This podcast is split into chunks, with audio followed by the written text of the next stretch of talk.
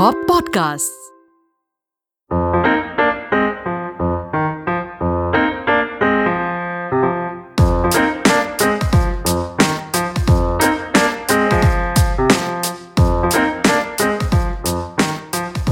Hello and welcome to the FIDA podcast, the show where we look at food through the lens of history, culture and science.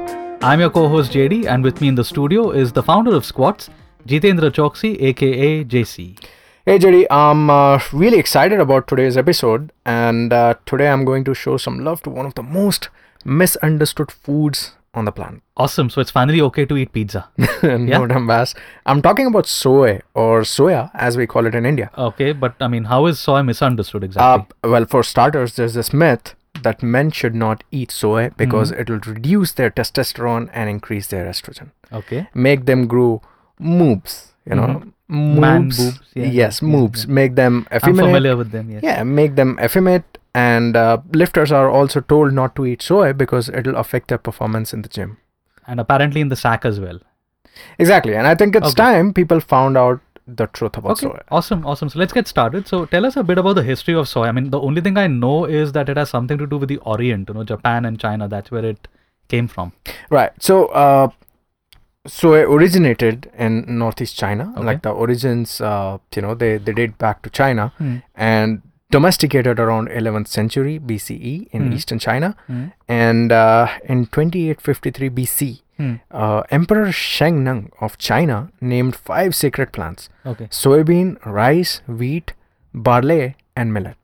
From about the 1st century to the age of discovery, the 15th-16th century, soybeans were introduced into several countries such as Japan, Indonesia, the Philippines, Vietnam, Thailand, Malaysia, Burma, Nepal, and India. Okay, so all the way from China, it did come down to India. It did. And the spread of soybean was due to the establishment of sea and land trade routes.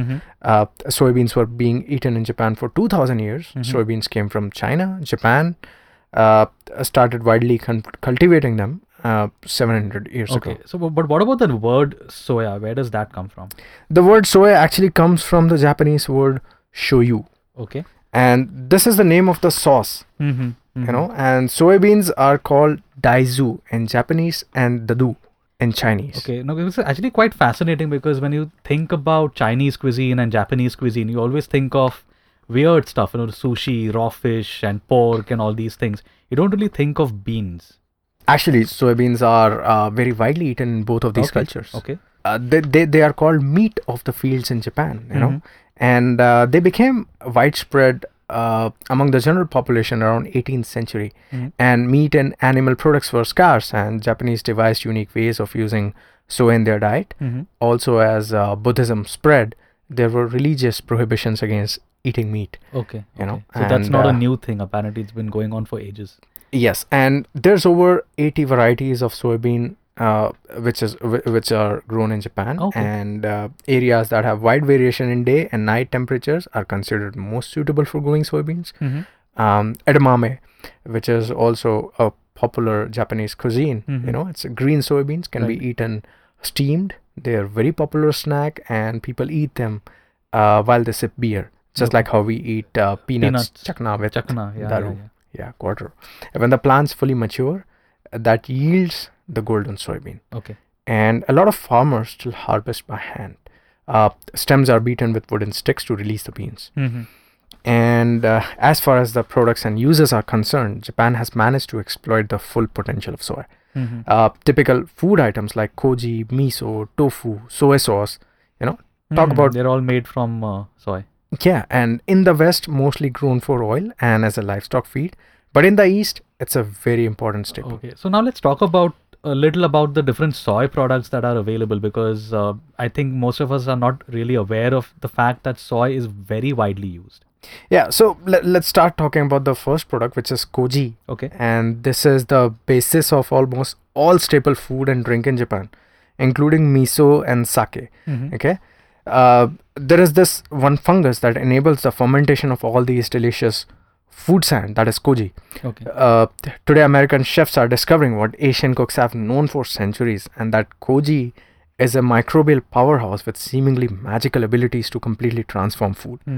Koji was first domesticated by humans around 9,000 years ago, and the fungus' closest relative can be deadly due to the chemicals they produce to kill off microbial competitors. So actually, koji is kind of a toxic fungus, but there are ways to make it edible. Yes, and a random non-toxic mutation landed on some damp leftover grains in Asia, and humans noticed that the fuzzy mold turned those grains into a literally intoxicating drink, and not quite sure why this happened. After all, the toxic cousins also had a sweet smell, and early humans would have likely learned to throw out a dump pile of grains that had become infected, but at some point someone decided not to, and that's one of the big mysteries in fermentation history. Okay. You also mentioned, you know, soy sauce. Obviously everybody knows soy sauce. We use it in Chinese cooking. Yeah, so mainly used as seasoning, but virtually used in every stage of cooking. You know, it's made by combining soybeans and wheat with salt to make koji. The water is added and liquid is fermented and aged. And traditional methods use bamboo barrels. And soy sauce predecessor was an earlier seasoning known as jiang. Jiang was a savory paste made from fermented meat, fish, or grain. In the Han Dynasty, however, those ingredients were replaced by soybeans, which were much more accessible because they were easy to harvest, even on poor land. And during the Han period, soybeans were fermented to make a paste called duchi, which consisted of salted, semi-fermented soybeans. It was this duchi that eventually evolved into soy sauce. So sometime during the sometime during the 13th century, soybean fermentation was also introduced to Japan through Buddhist monks, and the cross-cultural spread of soy sauce meant that it eventually became a key ingredient in the cuisines of Japan, Korea, and Vietnam as well. By the 17th and 18th centuries, soy sauce had spread to the West and eventually became one of the main components of Worcestershire sauce, which was developed in England in the 1800s. In China, it was established as the most important condiment in Chinese cooking. And I think that continues to this day. I mean, you can't imagine Chinese cooking without soy sauce. Right. So now let's come to another staple in Oriental diet, something called miso. What is miso? So miso is essentially soybeans steamed with rice or barley, and salt and koji are added, and then they are left to ferment for 3 months to 3 years. And it's a vital ingredient in making the quintessential Japanese soup or broth. It is said that the origin of miso dates back to ancient China, and also it is said that miso were originally unique to Japan. So actually its origins have not been cleared, and there are two theories about the origin, China and Japan. So in Japanese theory, it is said that the prototype of Japanese miso dates back to the Yayoi period, an Iron Age era in the history of Japan, you know, traditionally dated as back as 300 BC to 300 CE. The other theory is that the miso's origin, which originated in the ancient Chinese continent. Now, talking of, you know, soy, probably the most popular soy food in the world is tofu. It's got to be tofu. The origin of such basic foods such as cheese, butter, or tofu is always subject of significant controversy. It is believed that tofu definitely originated in China. Although ancient varieties of tofu were slightly different from modern forms, tofu has been commonly produced and consumed in China since the 2nd century BC. And the original name of bean curd, the Chinese doufu, doufu, pronounced as tofu, toufu, tofu, was mentioned in the document by Taoku in 950 AD. And tofu is a Japanese adaptation of the Chinese name by which this food item became popular worldwide. So tofu became tofu. Tofu became tofu. Something very closely linked again to soy is soy milk. I mean, that's something again, if you go to any supermarket, you see soy milk pouches and bottles sold in India. You know, soybeans originated in northeastern China and appear to have domesticated around the 11th century BC, and making soy milk was one of the early methods. Soy milk is nothing more than a milky liquid that results from boiling and mashing whole beans. So we can assume that it was not long before soy milk was invented. You know, initially it may have been eaten as bean meal soup, Even today in China, soy milk remains a drink that is processed and consumed in simple ways, though it is often sweetened and occasionally salted. Yeah. Because even in India, I think we get vanilla soy milk, we get chocolate, all these flavorings and all that added to it. Yeah. Traditionally, the Chinese have never fed soy milk to infants. Babies were breastfed by a wet nurse if necessary. But as in many countries, breastfeeding rates have dropped greatly over recent years, and many mothers have the mistaken belief that milk formulas are more nutritious than breast milk. And if you visit any supermarket in China today, you'll find an aisle stacked full of dairy-based powdered formulas, just as in any Western supermarket. So even though their traditional form of soy milk is available, they've now actually moved to something else altogether. Yes. There's something else, I know for a fact you're a great admirer of Henry Ford. Yeah.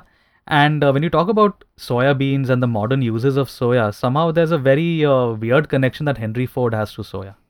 Yeah, the founder and chairman of Ford Motor Company was one of soy milk's most ardent champions. Ford was deeply invested personally as well as financially in a soybean future. He owned hundreds of acres of soybean fields and funded extensive research into new industrial uses for soy oils and meals, including a soybean car made entirely from a soy-based plastic resin. That's enterprising.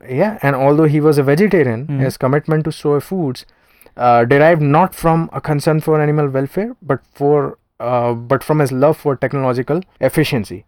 So now let's talk numbers and statistics. Soybean is a very popular, grain, or you could say bean, that is grown around the world and consumed around the world. Yes. So what's that? How does that look? What are the current statistics? Soya beans contribute roughly 25% to global vegetable oil production. The major soybean producing nations are the United States, Brazil, and Argentina. Okay. So soybean contributes significantly to the Indian edible oil pool as well, and presently soybean contributes around 43% to the total oil seeds and 25% to the total oil production in the country.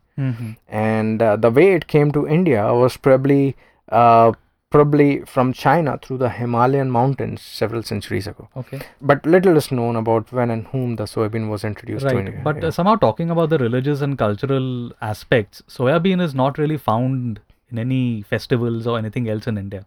Yeah, and quite surprisingly, it only goes on to show that soybean must be very recently introduced. Now, talking of India, one of the most popular soy products here are the soya chunks. Like we have Nutrella and number of other brands, and we call it soya buddy in a lot of places. Yeah. Soya buddy, I think that's what it's called. So, could you tell us a bit about soya chunks? Soya chunks are actually a waste product. Soybean oil is extracted from the seeds and the waste is dried and sold as soya chunks. Okay. And that's basically it? Yeah, that's basically it. Okay. So now talking about the nutritional aspects of soya, you said earlier, and especially, soya chunks, you said earlier that there are a lot of myths about, who should eat soya, who should not eat soya. But tell us a bit about the nutrition of soya. Well, I find soya to be a pretty good food because soya has a lot of protein. It contains over 50 grams of protein and roughly 100 grams.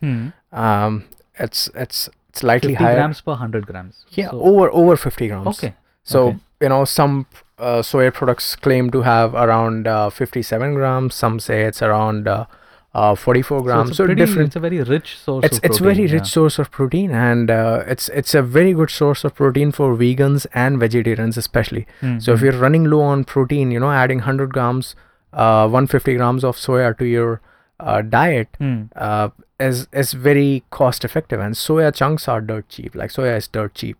So, generally when somebody says, hey, fitness is expensive, I say, what's wrong in eating soya and rice? Like that's the easiest way you can build muscles. Right. But it's, I think, somewhere considered a poor man's food because it's so cheap. It's also a waste product, like you said. But we have seen time and again that somehow something is always labeled as a poor man's food. Like talk about potatoes, talk about peanuts, and then you have crazy stupid food items like avocados, and they are put on pedestal for no reason whatsoever. So God knows why these kind of things keep on happening, and I don't understand, like avocado with its nutritional thing and the way it is selling out, it's just crazy. It does not make any sense whatsoever. And the main reason could be because these things are not rare, like soya can be easily grown. Mm-hmm. So maybe just because something is easily available, people don't seem to value it. And on the contrary, it's not easy to grow avocados. It's not exotic like the It's not exotic. So when something is rare, when something is not easily available, when the production is limited, or when they control the demand, like how in the case of diamonds, I think the prices rise. But if you think about it, soya is a great food, and anybody can have it. Right. Now, let's talk a little about the myth which you touched upon earlier, that men should not eat soya. How much of that is true, or is it all just humbug? It is a humbug. So I think there were several researchers and meta-analysis and which are now out. There were one or two studies in the past which established a positive correlation between soya intake and testosterone levels, but when we are talking about testosterone level, you have the total testosterone and then you have the free testosterone. Right. Now, the recent meta-analysis have found out that the quantity in which we consume soya, which is pretty less than what they had fed in the earlier researchers. So they had roughly fed, over 1,000 grams of soya, that's 1 kilogram of soya and over than that, and that resulted in a total change in testosterone levels. But the recent meta-analysis which was done was it said up to 500 grams of soya, it didn't make any changes in testosterone levels, and no changes whatsoever in the free testosterone levels. That means soya is perfectly safe, and it also has a beneficial effect on the health, especially it safeguards men against testicular cancer, and in women it can also help against breast cancer. Okay, so it's very important to, when you read any research, to make sure that you understand the dosage properly, that there is a certain, when you say 500 grams of soy may potentially have pose a problem. But first of all, 500 grams of soy, consuming it is next to impossible, because soy is a grain which absorbs a lot of water, and if you put soya in water, you'd see soya becoming really big. Right. So if you're talking about 500 grams of soya, it will literally become 3 kilograms. So that's crazy. No one's going to eat that. It's not humanly possible to eat 500 grams soya. And even if it is, then it's still safe. The amounts we are talking about, they are supraphysiological dosages, like 1,000 grams and more. I think you've also spoken in the past about, some vegetarian physique athletes who actually use soy as a major part of their diet. I do it myself. Okay. And if I've told you in the last 2.5 months, actually 2 months, I have stopped consuming any meat. And it's primarily because of the environmental effect that it has. And so I've realized that it's not really that difficult, and I love eating meat. There's no problem with meat. I just feel more responsible and towards the environment. So I've given up on meat. At least I've not had meat for the last 2 months, and so I'm just focusing on soy. I'm still consuming eggs. I'm still consuming dairy, but hopefully in future, as we have more and more alternatives available, I would probably switch to that. So I'm consuming soy myself. And I think got a pretty good advertisement then for the benefits of soy. Yeah, I mean, my strength levels are not going down. I'm high on energy. Plus, soy also has arginine, which helps in, vascularity. So, overall, soy is a great product, and there's no harm in having soy. That's great. And that's the final word on soy. And that is the final word on soy. Anybody can have it. Awesome. Thanks, JC. Thanks a lot, Jaideep. And we'll be back next week with another episode of the Fitter Podcast.